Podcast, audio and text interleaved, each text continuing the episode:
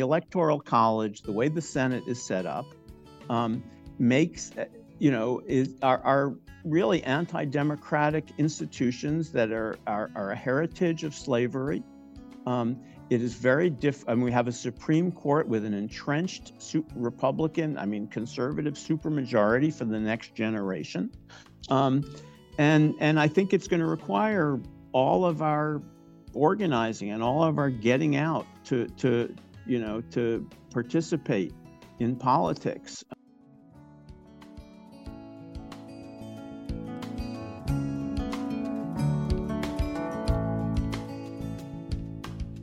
Welcome to the Vermont Conversation. I'm David Goodman. International human rights lawyer Reed Brody has been dubbed the Dictator Hunter he has helped pursue and bring to justice notorious dictators Augusto Pinochet of Chile, Jean Claude Baby Doc Duvalier of Haiti, and Yahya Jammeh of the Gambia. One dictator became a focus of Brody's global pursuit of justice. Hissène Habré was the former despot of the African nation of Chad, who ruled the country from 1982 until he was deposed in 1990. Habré, who was dubbed Africa's Pinochet, was accused of ordering the killing of 40,000 people and the torture of 200,000 people during his reign of terror. For 16 years, Reed Brody led a team of investigators, lawyers, and victims that spanned three continents as they pursued Habré. This global hunt culminated in Habré's trial in Senegal in 2016. Habré became the first former head of state to be convicted of crimes against humanity in the courts of another country. The dictator, who had lived in seaside luxury in Senegal for 25 years, was sentenced to life in prison. Habré died of COVID 19 last year during his imprisonment. Reed Brody has a new book, To Catch a Dictator The Pursuit and Trial of Hissène Habré. Reed Brody, welcome to the Vermont Conversation. Thank you very much, David. Um, before we go to Africa, to the deserts, uh, the, the edge of the Sahara, I want to talk about how you got started. You began your professional career uh, working in consumer protection in the New York Attorney General's office, and then found yourself in the jungles of Nicaragua investigating the Contras. So, walk us through your journey as a human well, rights you, lawyer. You're right. I mean, I was always, you know, I, I mean, I grew up uh, an activist. I was active in the Vietnam War against the Vietnam War. I, I always thought I was going to be a civil rights lawyer. Um, I was working uh, in a very progressive attorney general's office in New York State uh, for Bob Abrams, doing doing con- very interesting consumer protection work. Um, but I, you know, I, and I had traveled around Latin America. Um, I had spent at one point four months hitchhiking around Latin America during the time of the dictatorships, and and um, you know, got got a real dose of of of reality in the mines of of Potosi, Bolivia, you know, where the life expectancy is 39 years, and the you know, as Bob Dylan said, the miners work almost for nothing.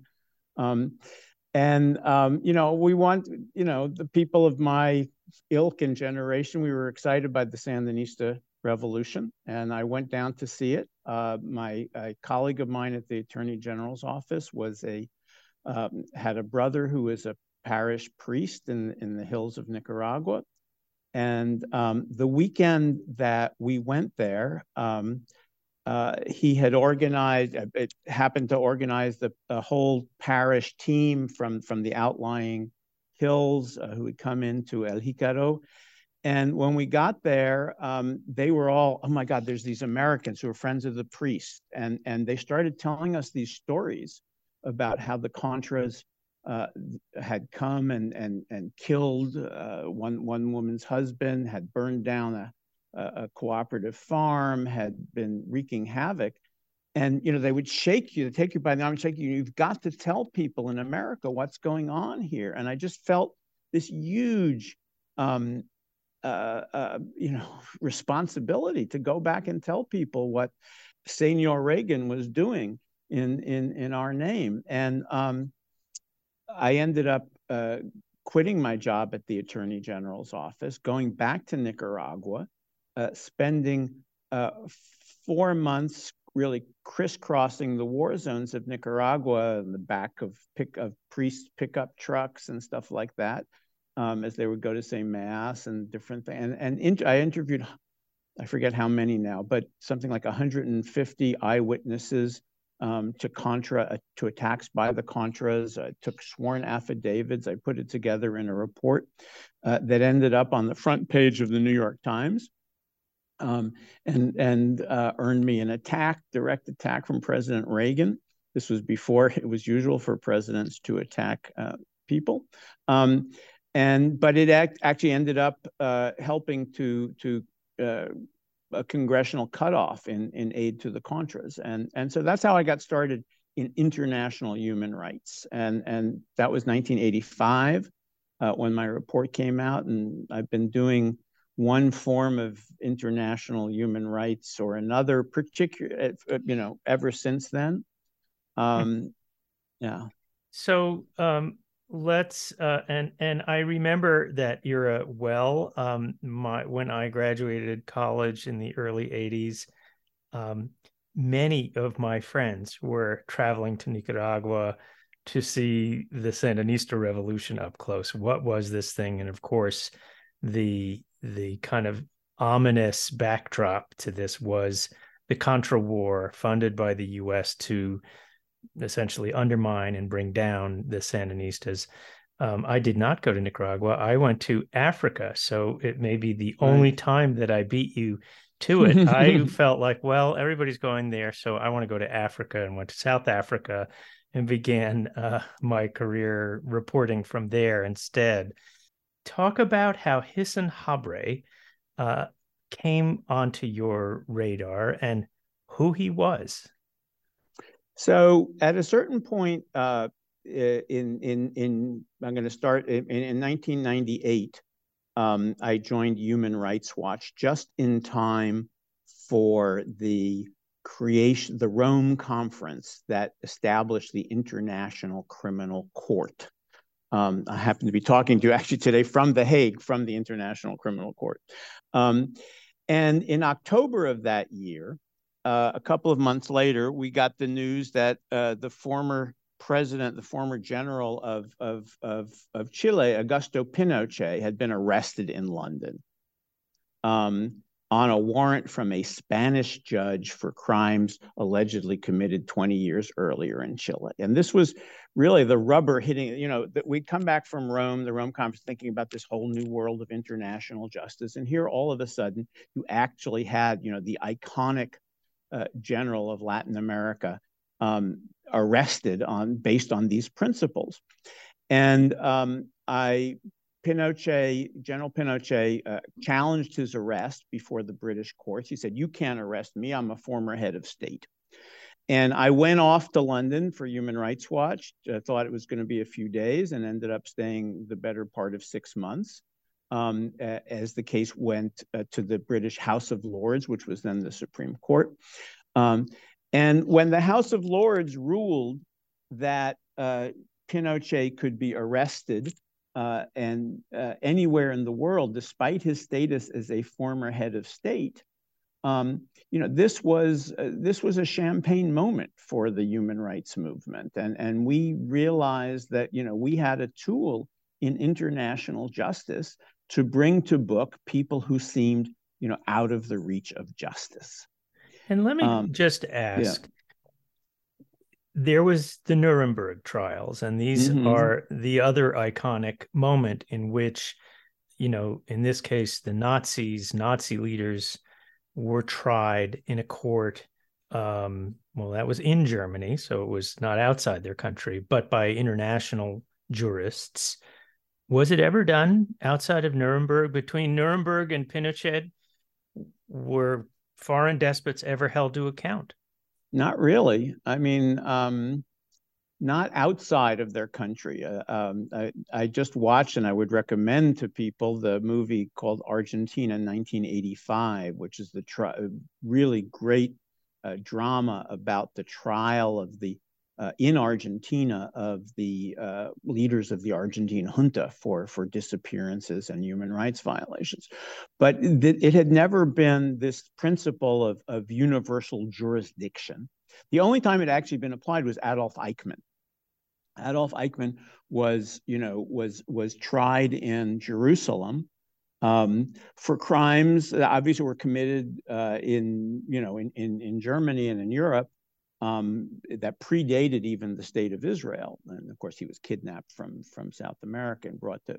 But it was the first time that you had uh, a you know a ranking officer being being prosecuted on this principle. Pinochet was the first, certainly the first time a former head of state uh, was was was being prosecuted and, and I mean it, it's um, really remarkable yeah. because when Nuremberg happens, which is what late 1940s, yeah, you have the the promise, the spectacle, and the promise that at long last there will be universal, you know, human rights will be respected universally.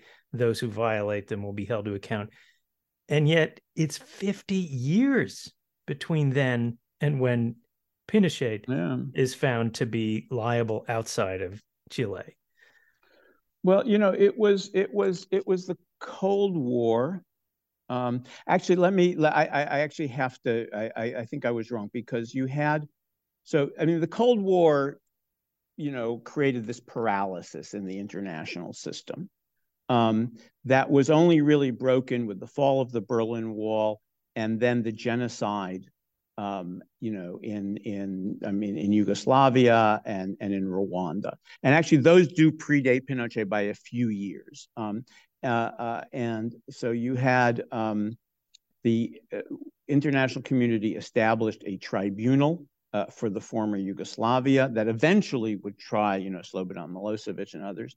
And then after the genocide in Rwanda, it established a tribunal for Rwanda. And that's really when the momentum for the International Criminal Court came. So Pinochet came on, kind of on top of all of that. But yes, it was from the late 40s to the early 90s um, that this promise of never again would just be, you know, was just an empty promise. And talk about why it's so important that these court cases, tribunals are held outside of the country where, you know, in, in um, Hissène Habré's case in Chad or in Rwanda, I mean, so often these countries that have endured decades of atrocities their judiciary is weakened to the point of being unable to hold the powerful to account.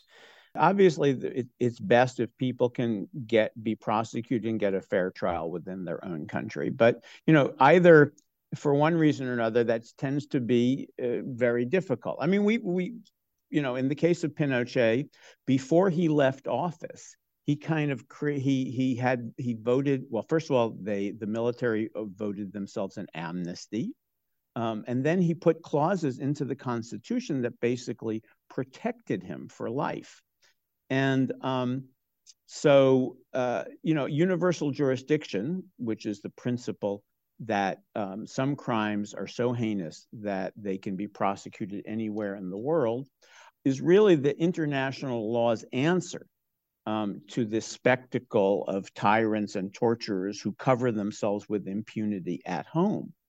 And one of the one of the questions in at the hearings in London uh, was whether or not you know he he could be prosecuted in Chile.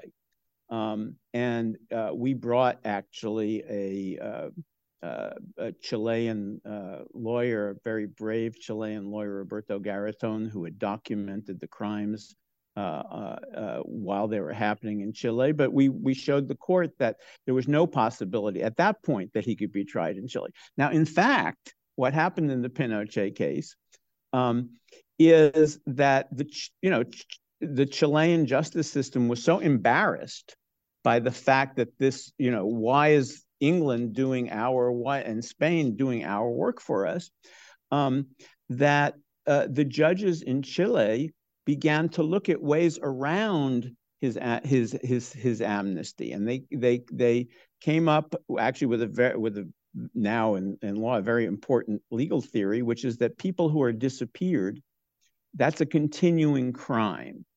Um, and so it continues until the whereabouts of the disappeared people are uh, are clarified. And so actually, ultimately, Pinochet was sent back to to to to to, Chile, um, but by that time, the Chilean justice system had sprung into action, and so that when Pinochet, in fact, as as Roberto, my friend, said, it was uh, the arrest of Pinochet in London that allowed Chile to really complete its transition to democracy that had been kind of stillborn, uh, uh, kind of ha- only you know half complete um, because of the impunity of, of of all of those people.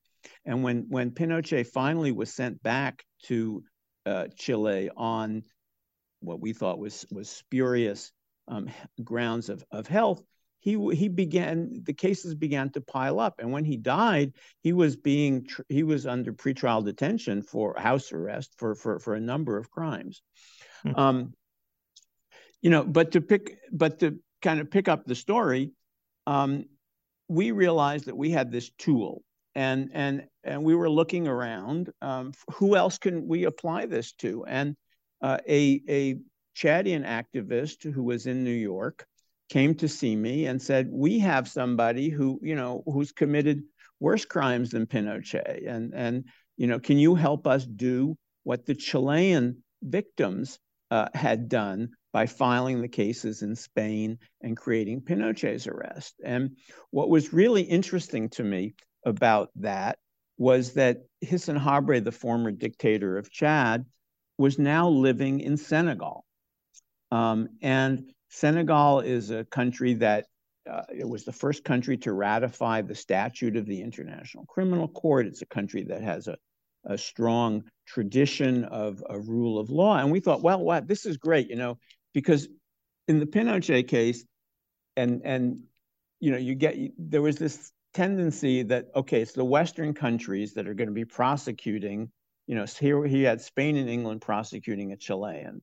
And at that time, Belgium was starting to prosecute Rwandans, and and it was it was, you know, this paradigm of, you know, countries of the North, you know, delivering justice for rulers of the South.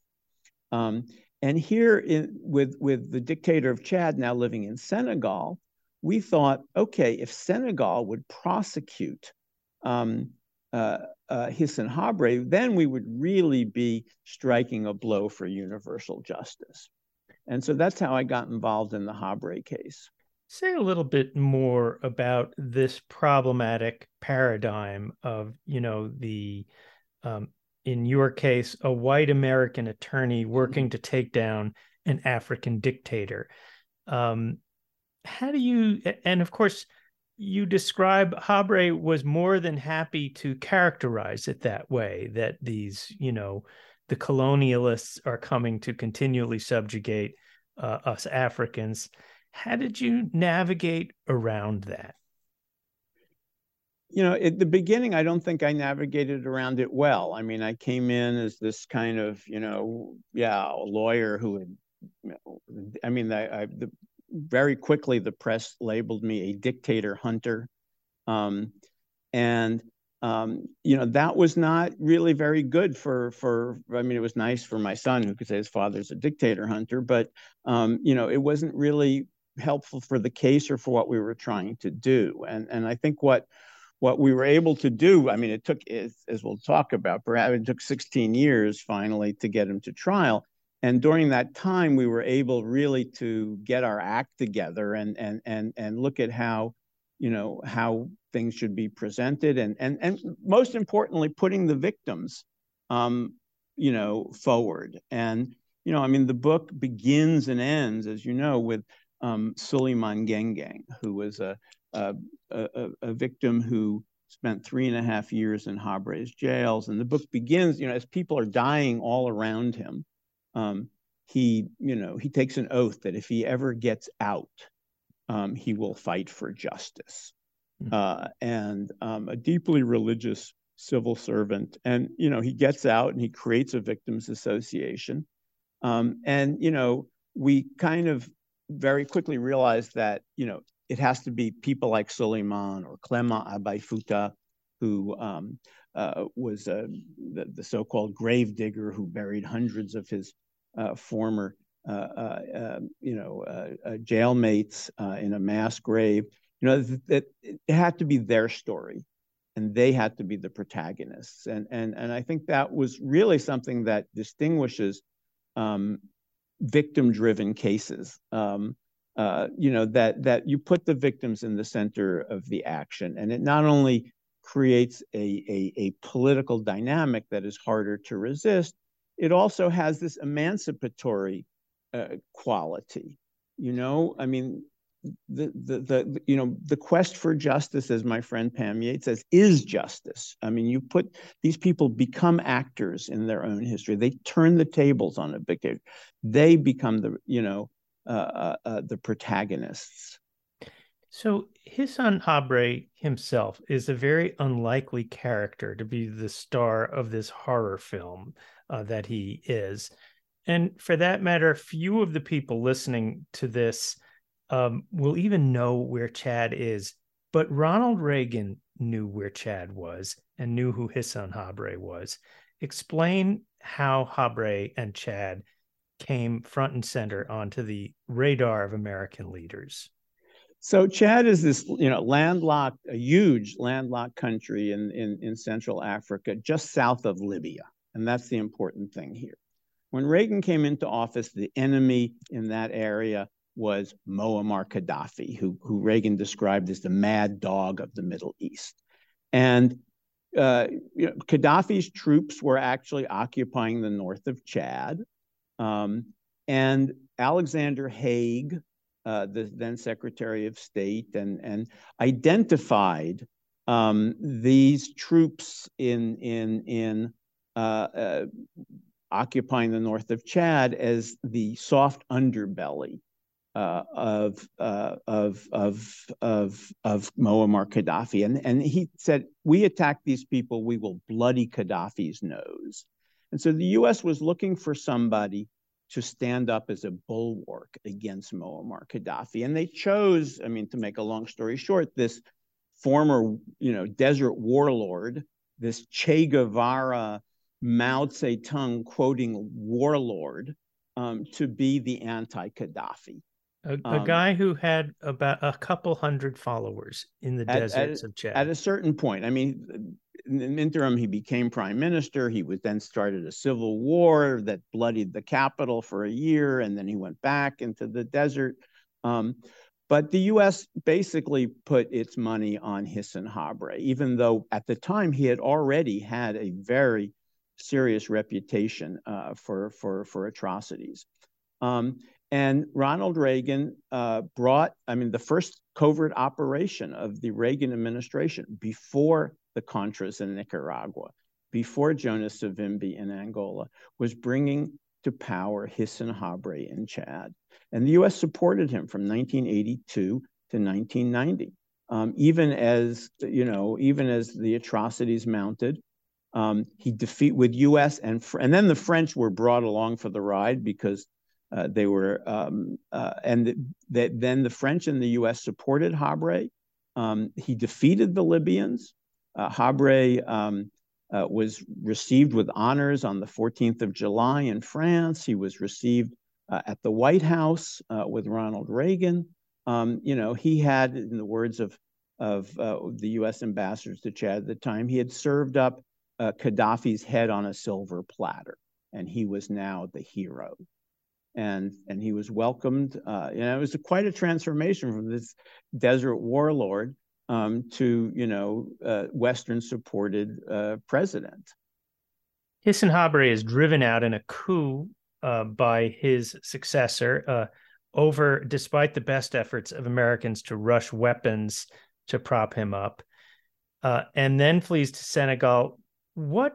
So why of the various despots who were roaming the earth and enjoying luxurious exiles, uh, do you settle on Habré as the guy who you can begin to test this idea of universal jurisdiction? So actually, you know, in this in this post-Pinochet period where the human rights movement is really in effervescence, we're looking at who's going to be the next Pinochet. We're having these meetings with Amnesty International, other groups, and I actually, uh, you know, I had a a wall map, uh, a map on the wall of my office, and I asked everybody at Human Rights Watch to come and pin up their favorite torturers and dictators, and we did like a real mapping exercise. What interested us about the Habré case was that he that Senegal that he was in Senegal, uh, so it was an Africa Africa situation. That Senegal actually had the laws in place to prosecute him, and we didn't see any reason. I mean, you know, you never expect to win. I mean, Pinochet, I always say that before Pinochet, and I'd worked on all these cases with the Center for Constitutional Rights and others trying to stop wars and, you know, end the Contra War. And I was always used to being right and losing. Um, and with Pinochet, we actually won. And so, you know, you realize that you can win cases. And so we were looking for a case that we could win and that would you know, strengthen the precedent of universal jurisdiction. And we thought, well, let's try it. Um, and um, uh, I sent, um, uh, actually, I had some law students uh, actually go to Chad, and, and that's where they met Souleymane uh, Guengueng. Um, and Souleymane, when he had come out of prison, had um, taken seven, had made files on 792 victims. Um, and you know it was it, he had kept these files under uh, the bed in his house um, you know for for like 10 years and then waiting for for the moment kind of that you know that my students um, uh, uh, you know came to went to Chad and got these and got these files and um, they you know the victims association was and Souleymane were thrilled and and so we we began we created of course the dictator in Chad now living across the continent in Senegal. So we had to organize in two countries, um, a team. Um, and we brought the Chadian victims to Senegal. Now, under the French legal system, very importantly, under the French legal system, victims can go directly to the court. You don't need to ask the state attorney general, the state prosecutor to file a case. So victims can file directly with the court. And so, in this very carefully timed and, and, and kept secret operation, uh, we brought these Chadian victims to Senegal um, to file a complaint uh, against Hissène Habré. Hmm. Reed, I want to talk about your own involvement in this case. Uh, it spanned almost two decades. You describe in your book how your own obsession uh, was uh, aggravating everyone closest to you from your employer, Human Rights Watch, which was uh, supporting your efforts um, pursuing Habré around the world. Uh, you talk about the toll it took on your own marriage. Why did it hold your attention in this way and take over your life?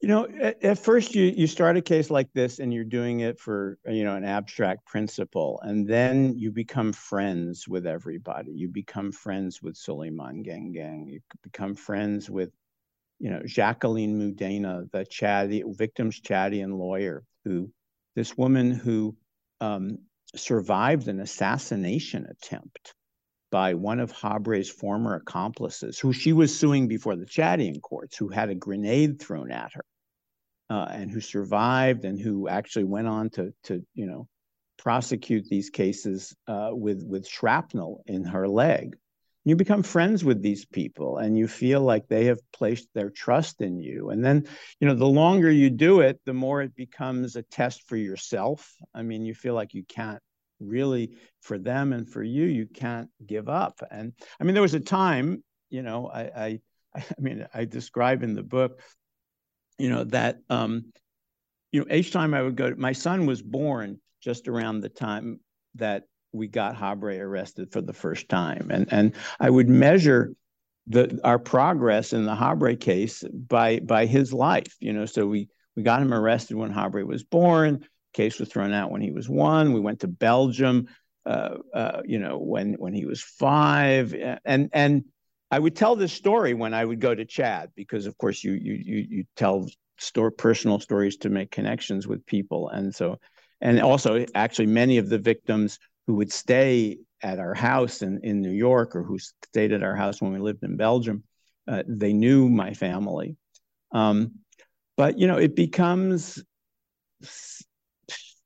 you know, it, it just becomes a personal challenge. It becomes something that you, you know, you feel like you owe it both to yourself, to history, and to the victims. And it becomes very hard to give up.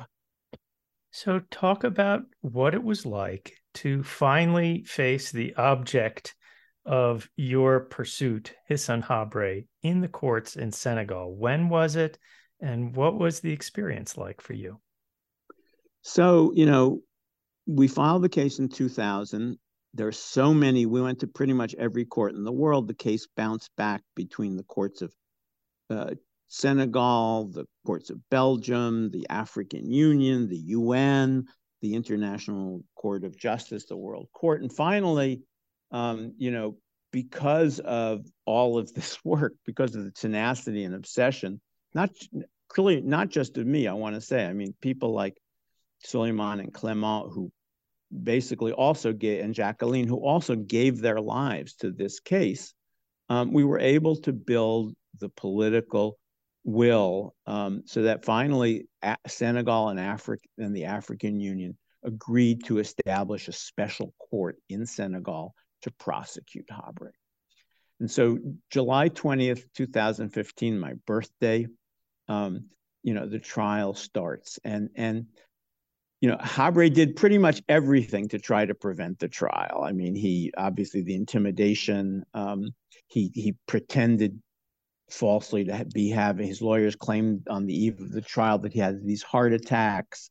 Um, his supporters broke into the courtroom and tried to disrupt proceedings. Habré himself had to actually be brought in kicking and screaming um, to the court. Um, but in the end, he couldn't stop the trial. And and and you know, for me, it was just i mean every day that the trial happened i would go into court and i would you know silently like pump my fist and say, i cannot believe it you know he is actually here. Um, and and the trial itself uh, uh, was very dramatic um, particularly the witnesses. I mean so many of the witnesses Souleymane but many others. There was for instance there was a um, uh, uh one of the victims of sexual slavery. I mean, Habré had actually sent women to serve as sexual slaves in his army. And the big bombshell of the trial was actually the sexual violence. And, and, and, and one of the women who had been sent as a sexual slave came and testified. And, and she said, You know, I feel so proud to be here today. This man who's sitting there he could he he was the most powerful man in Chad, and now I'm talking, and he has to listen to me. And witness after witness made that kind of a statement. Um, you know that that um, they had, and it was so cathartic. Um, a woman testified that Habré had uh, personally uh, raped her. Um, uh, other victims came and, and you know they they they looked Habré in the face. I mean, you know, French trial is very different. The the the choreography of a French trial is is somewhat different.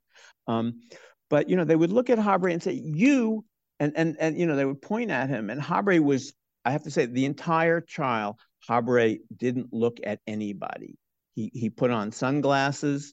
Um, he had a turban, uh, and basically he sat I mean, after the outbreaks in the beginning and, and also at the end, um, he basically refused to engage. He refused to testify, which of course is his right. Um, he refused to look at witnesses. Um, he just sat there uh, uh, silently, which is too bad, actually, because it would have been great to hear his story um, and also to hear about the people who were supporting him. But it was a very dramatic trial. And, and one of the reasons that all these people, I mean, these women in particular who broke their silence um, to come and testify, the reason they did it was because they were part of a team. I mean, that that's really um, a, a, very, you know, we, the victims were parties to the trial. Uh, again, French legal system, victims are civil parties to the trial. Uh, but for 20 years, we had built a team and these women who testified were all people who had confidence in, in Jacqueline, the Chadian lawyer, who had confidence in me. And I think that's a main reason why they agreed to get on an airplane, go to, you know, go to a country that they had never been to, uh, many of them traveling for the first time, um, go under the glare. This was a televised trial. Um, and, and actually tell their stories. And I felt and and Jacqueline went back to to to Senegal from from Senegal to Chad during the trial to you know g- give them confidence to make sure they were coming. Um, it was part. It was a team, and um, you know they and and they testified on TV before the Senegalese, but more importantly before the Chadian public about having been raped um, which was something that was very, very difficult uh, for for them. Um, but they all, to to a woman, they they finished that experience, and and it didn't at that point didn't matter whether he was convicted, he was acquitted. They had told their story, hmm. um, hmm. and they felt like a burden had been taken off of them. So Hissène Habré is found guilty and is sent to prison. How explain the the denouement of this story? So um, the on you know after a three month trial, um, uh, the judge convicts Habré, sends him to prison for life. Um, uh, we knew, I mean, this this was always going to be from the from the day he got in, he was trying to get out. Um, and of course, he was a former head of state. Um, and, you know, it was a very hard political sell for Senegal um, to prosecute another former, you know, African ruler. And there was a lot of, um, uh, uh, we, I know that there was a lot of lobbying from other heads of state um, to let him out. And we were continually assuming that he was going to get out. Um, uh, and again, he faked heart attacks. Uh, you know, every couple of months there would be something. Um, but finally, um, he actually uh, was uh, he he about a year ago. Um, he was released uh, for to go to to hospital because he was he was ill, and in in, in in a hospital outside of the prison, a hospital private clinic that he chose, uh, he contracted COVID and he died. Um, uh, so, um, and that was a year ago. I want to uh, expand this now to talk about the implications of international human rights, of holding leaders to account, to look at, um, first of all, to address that issue that you have raised, which is we're only holding leaders of the developing world to account. We're not holding Western leaders um, where do you see that most glaringly, where we have failed to hold our own to account? You know, I spent a long time documenting crimes committed against prisoners uh, during the so called War on Terror. Um, Guantanamo, Abu Ghraib, secret prisons. I mean, we, uh, you know, George Bush, president of the United States, authorized torture. He authorized waterboarding.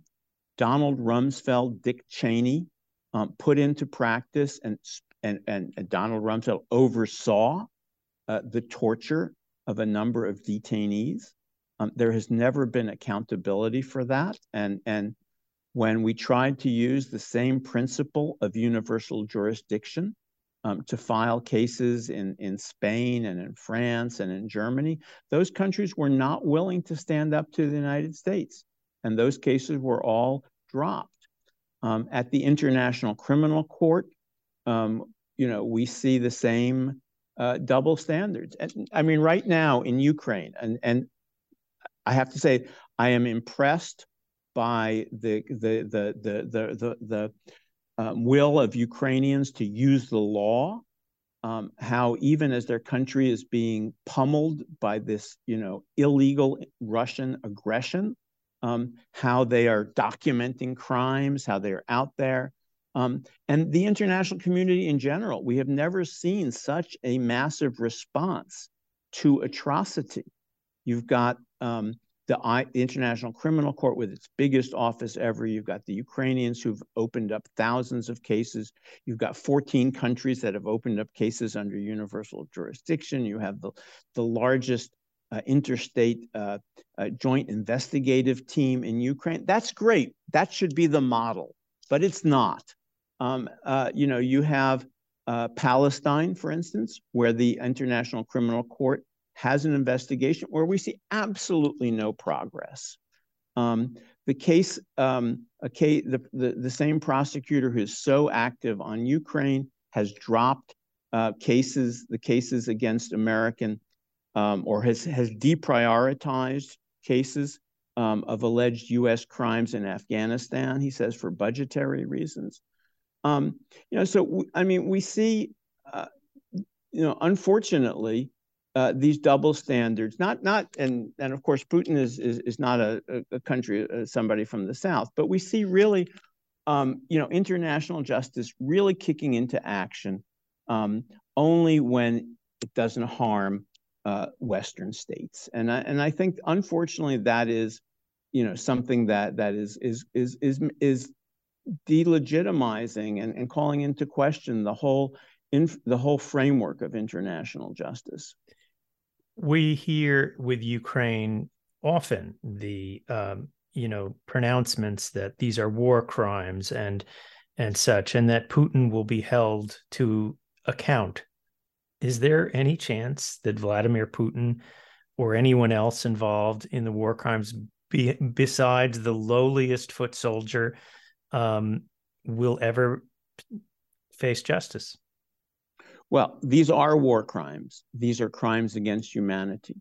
Um, Russia is also committing certainly uh, the crime of aggression, which uh, it, important to say that in Nuremberg, aggression was considered to be the supreme international crime, the crime that paves the way for all the other crimes. But of course, after Nuremberg, the big powers didn't want aggression to be uh, uh, justiciable. They didn't want a judge uh, to determine whether or not uh, their invasions were legal, and so that that that that crime was shunted aside, which is why the the International Criminal Court does not have jurisdiction in this case over the crime of, of, of aggression. Um, the question, of course, is um, you know, whether or not how high up these investigations will be able to go.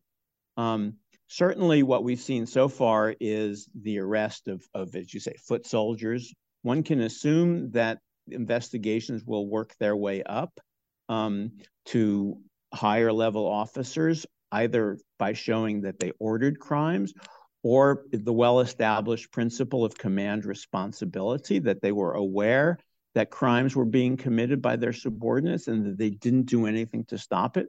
But of course, what, what the international community lacks is a, a police force um, that can go in and capture someone like Vladimir Putin.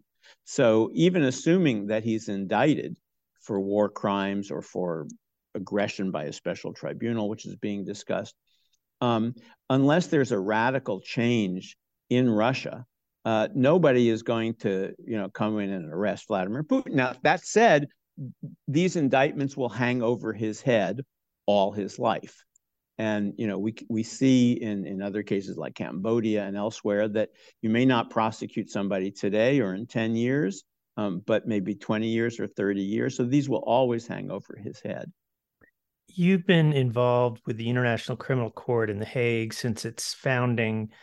Um, talk about the U.S. role in the International Criminal Court, which um, the U.S. does not respect the jurisdiction of the court. Is that still the case? Well, it's it, you know it's a very complex. The U.S. is not a party to the ICC.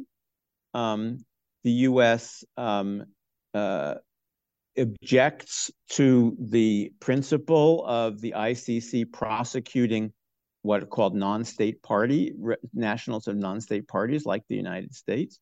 Um, but the United States cooperates with the with the ICC under democratic administrations.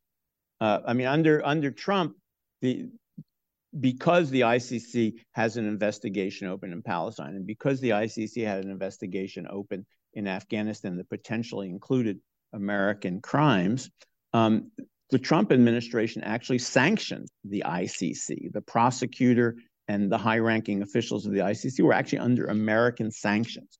Under Democratic administrations, the and, and the U.S. war crimes ambassador is here in The Hague at the moment uh, at the uh, the annual assembly of, of state parties to the ICC. The U.S. has a friendly neighbor policy to the ICC under democratic administrations, even though it's not a party.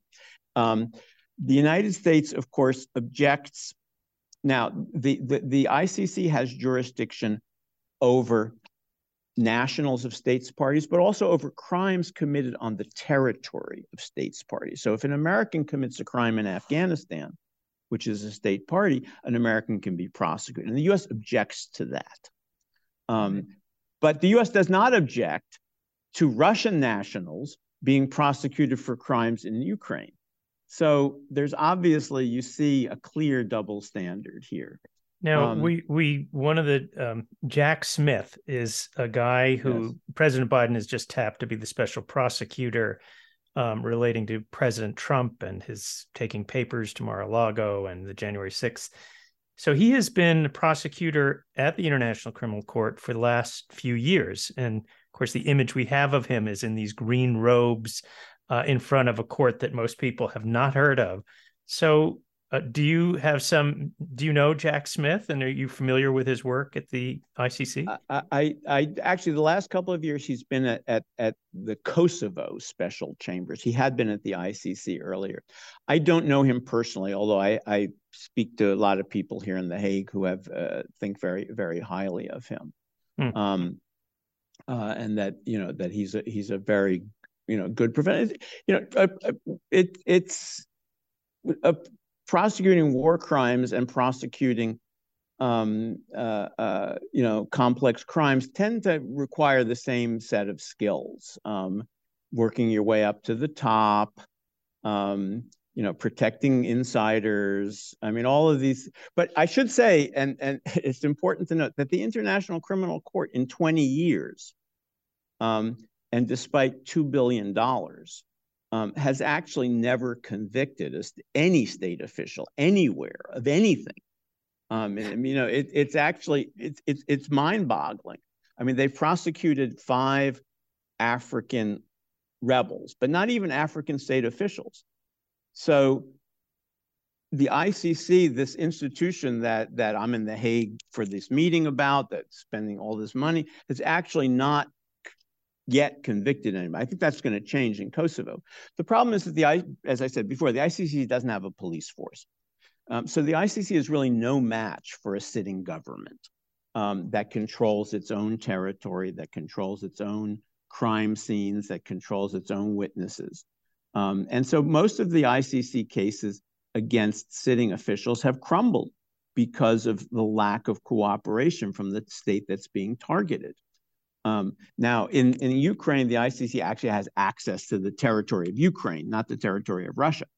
Um, and so, presumably, some of these captured Russian uh, soldiers uh, in Ukraine, most of whom are being prosecuted before Ukrainian courts, some of them presumably will be sent to the ICC um, so that the ICC can, can chalk up a few wins.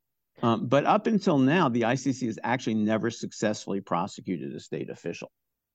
That's astonishing. The cases we speak about, Pinochet, Hissène Habré, were not ICC cases. That's were... correct. And what's interesting is that the cases that I've been working on, or that uh, my colleagues of mine have been working on, have been cases built from the ground up. So you see that the activists and indigenous people in Guatemala were able to prosecute the former dictator Rios Montt. You see people act again, activists in Peru who are able to prosecute Fujimori. Um, you know, people who are doing this kind of universal jurisdiction work together with victims who are prosecuting um, uh, Syrians, Liberians um, around the world. Um, these are all cases being brought, you know, by people like you and me. I mean, by by activists, by victims. Um, and it's a very different kind of justice, and it's also a replicable kind of justice. I mean, just the same way that the Chadians came to me and said, hey, we want to do what the Chileans did in Pinochet. When we were finished with the Hissène Habré case, Gambians came to us and said, we have Yahya Jammeh. Can you help us do what, uh, you know, what the Chadians did in the Hissène Habré case? And so this is a very different kind of justice. I think the ICC has to exist.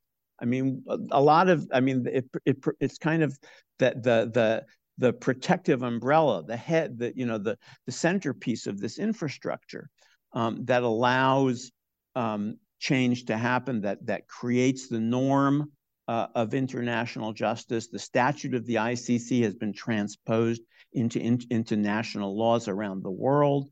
Um, the Hissène Habré case would not have been prosecuted without the ICC in the sense that the African Union really wanted to get the ICC off their backs. So they wanted to be able to show that African countries could prosecute African crimes in Africa. So the ICC is very important, the existence of it, but its actual record in convicting anybody, as I said, is zero. So finally, Reed, you have had the experience of traveling the world and seeing you know states that have lapsed into authoritarianism and dictatorships. What is your assessment and feeling about the state of democracy in the united states today? In the united states you know it's very interesting because one of my little sidelights is that i because I, I, I live in Europe and I speak French and I speak Spanish, is that I actually do a lot of commentating on French and Spanish TV about American politics. Um, I am very worried uh, about democracy in the U.S. I was very happy um, that you know in in in the recent elections, I, I, was very happy with the maturity of Americans. I think enough people, you know, they looked at crazy and they looked at normal and they chose normal. They um, chose barely barely. I mean, enough people 49% Joe's crazy. Yeah well you know all in all of those swing places where democracy as it were was on the ballot i think people over people you know they they they overlooked gas prices they overlooked president biden's age they overlooked you know the normal trend in the midterm election and they voted for democracy. And again it's yeah it's not uh, it's it's it's a thin majority, and of course we're we're in a situation. And I say this all the time. I mean, America, even formally, is not a democracy. I mean, the Electoral College, the way the Senate is set up, um, makes uh, you know is are are really anti-democratic institutions that are are, are a heritage of slavery. Um, it is very different. I mean, we have a Supreme Court with an entrenched Republican, I mean, conservative supermajority for the next generation. Um, and, and I think it's going to require all of our organizing and all of our getting out to, to you know, to participate in politics, um, to, to preserve or to at least to, to you know, to reconquer um, our institutions. Well, Reed Brody, I want to thank you for joining us on the Vermont Conversation. Thank you very much, David. It's been a pleasure.